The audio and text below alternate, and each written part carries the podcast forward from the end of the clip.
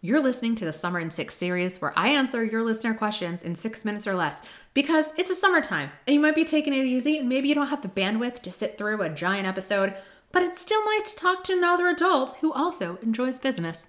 So let's get nerdy together, shall we? This week's question comes from Lisa.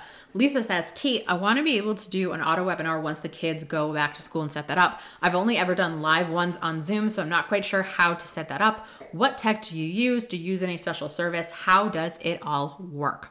Alrighty, so I use a couple different pieces of tech. So I host my webinar videos itself, so the one that I embed on just a normal web page on my website. Um, I might for another webinar that spoiler, I'm filming this a little early, that we have coming out. I think I'm going to actually store on a lead page page because those load faster. But I have to store my video somewhere, so I use Vimeo for my video hosting. We might be switching over to Screencast-O-Matic now does video hosting, I forgot what they call themselves now, but I'll put a link down to both of those below. So you're gonna need a space to house the actual video itself.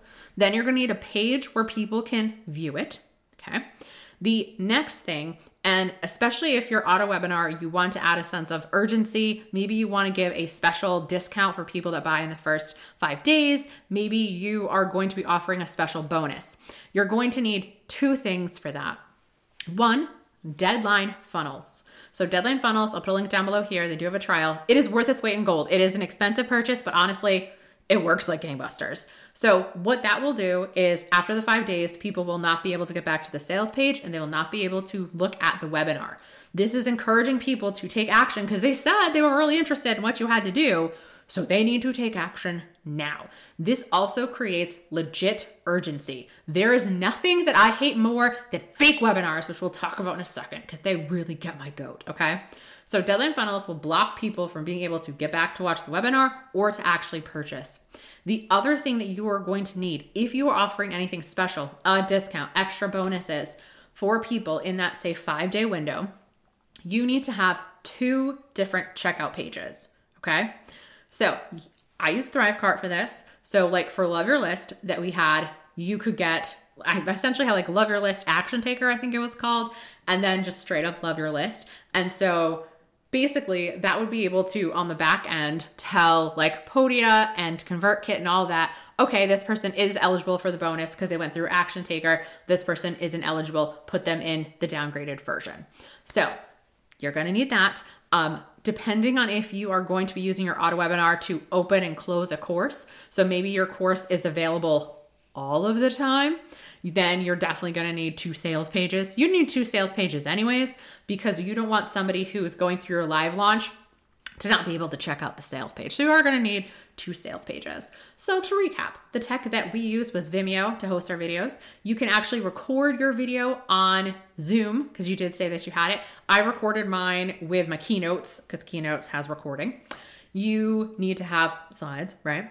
And you need to have a page to put the video. I like to do it because people can start and stop because I talk really fast. And again, I don't want them thinking that it is live. I'm not claiming that it is live. And then we have deadline funnels to put in any real type of urgency that we have to offer. Another service that you can use is something like EverWebinar. A lot, a lot of people use that. Um, it's the equivalent of Webinar Jam. You can, with that one, have fake times where people can sign up. It will send them reminder emails like, oh, that you know fake live class is starting at 12:30 like oof you don't want to miss it. Um or the other thing and I do not like this about them is that they will have fake audience members. And no just no I have been informed because I did like I liked the layout of it. It looked more professional than the pages that I had in the past so I think with Leadpages I can make a page that I like more. Um but I no no, you cannot have fake chats to be like, I'm in, I'm buying. I'll... No, it's so gross and I absolutely hate it. And the fake questions and just no.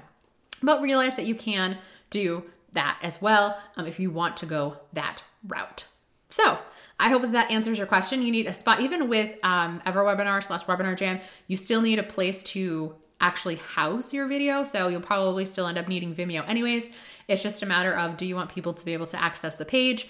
If you only want them to be able to access the video training for so long or get a special bonus offer for so long, definitely invest in deadline funnels. There's just no other way around it. That way, you can also include legit timers in your emails as well. So that way, you want to reward those people that are taking action. So, if you have any other questions, again, feel free always to ask. Um, somebody else asked about like how do you put together a webinar? I can't do that one in six minutes. So, we'll have to address that one when we're back from our Summer in Six series.